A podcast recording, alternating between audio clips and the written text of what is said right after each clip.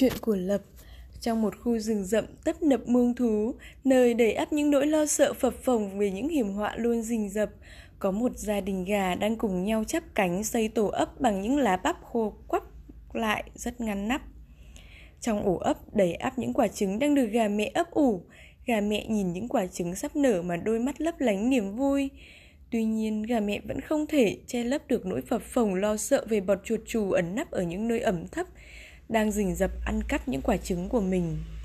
Hôm đó là một ngày tràn ngập ánh nắng, gà trống đi tìm mồi cung cấp cho cô gà mái đang ấp trứng. Thấp thoáng lấp ló đâu đó là một con chó sói đang đói. Gặp được miếng mồi ngon, nó lập tức nhảy vồ lấy chú gà trống.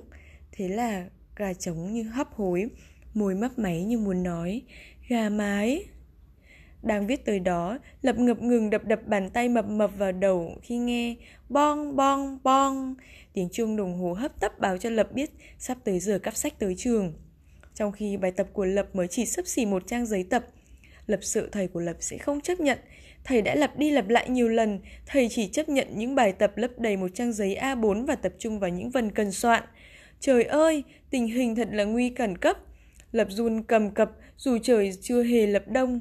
Lập đã thâm thía được hậu quả của việc cập rập trong giờ giấc và mập mờ trong quyết định. Lập cứ hẹn lần nữa, lần nữa là sẽ làm bài tập từ những ngày sắp Tết.